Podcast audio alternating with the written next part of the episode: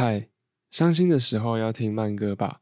听说对失恋的人来说，只要听到情歌，就会不自觉地把自己带入歌曲歌词的意境里，觉得自己是那个主角，同时也觉得无奈，因为全身上下充满一种无力感，然后，然后就哭了。今天想和你分享的是山形瑞秋的《B B Your Love》。祝你今天有一个美好的一天。